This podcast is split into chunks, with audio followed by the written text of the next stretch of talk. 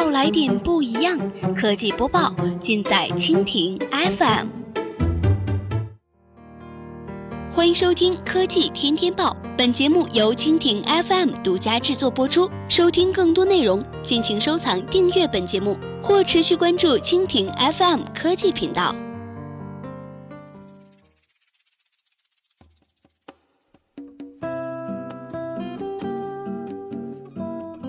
大家好，欢迎收听今天的国内播报。今天呢，我们来关注一下乐视易到十三亿资金引矩阵。北京时间四月十八号，易到创始人周航一句挪用十三亿资金，瞬间将乐视和易到推到了风口浪尖。乐视控股和易道发布联合声明，解释十三亿资金的由来。根据声明显示，二零一六年十一月，在易道单独贷款困难的情况下，乐视控股以名下乐视大厦作为抵押物，以乐视汽车生态内的易道为主体，取得了一笔十四亿联合贷款中的一部分。当时双方已明确约定，该笔资金用于包括易道在内的乐视汽车生态的日常经营的资金周转，其中一亿用到易道，十三亿用于乐视汽车生态。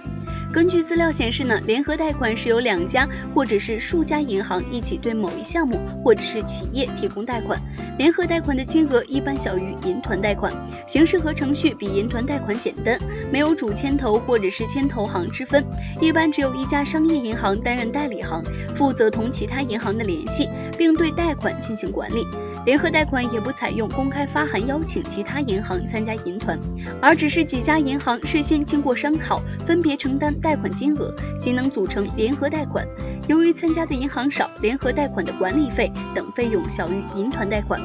使借款人减少了借款成本。根据乐视声明显示呢，由于易到申请银行贷款达不到银行放贷的标准，作为易到的大股东乐视对此贷款进行增信，并以乐视大厦作为抵押物进行联合贷款，并将贷款的用途进行了分切。贷款的用途为包括易到在内的乐视汽车生态的日常经营资金周转。由于声明并未公布更为详细，日常经营资金周转一般为短期的流动性贷款。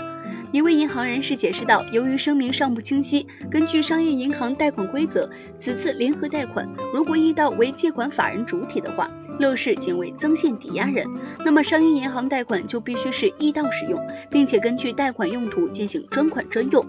根据商业银行贷款贷后管理规则，商业银行贷后管理人员会对贷款进行核查。如果发现贷款被挪用的话，那么根据商业银行贷款合同，商业银行有权提前收回贷款。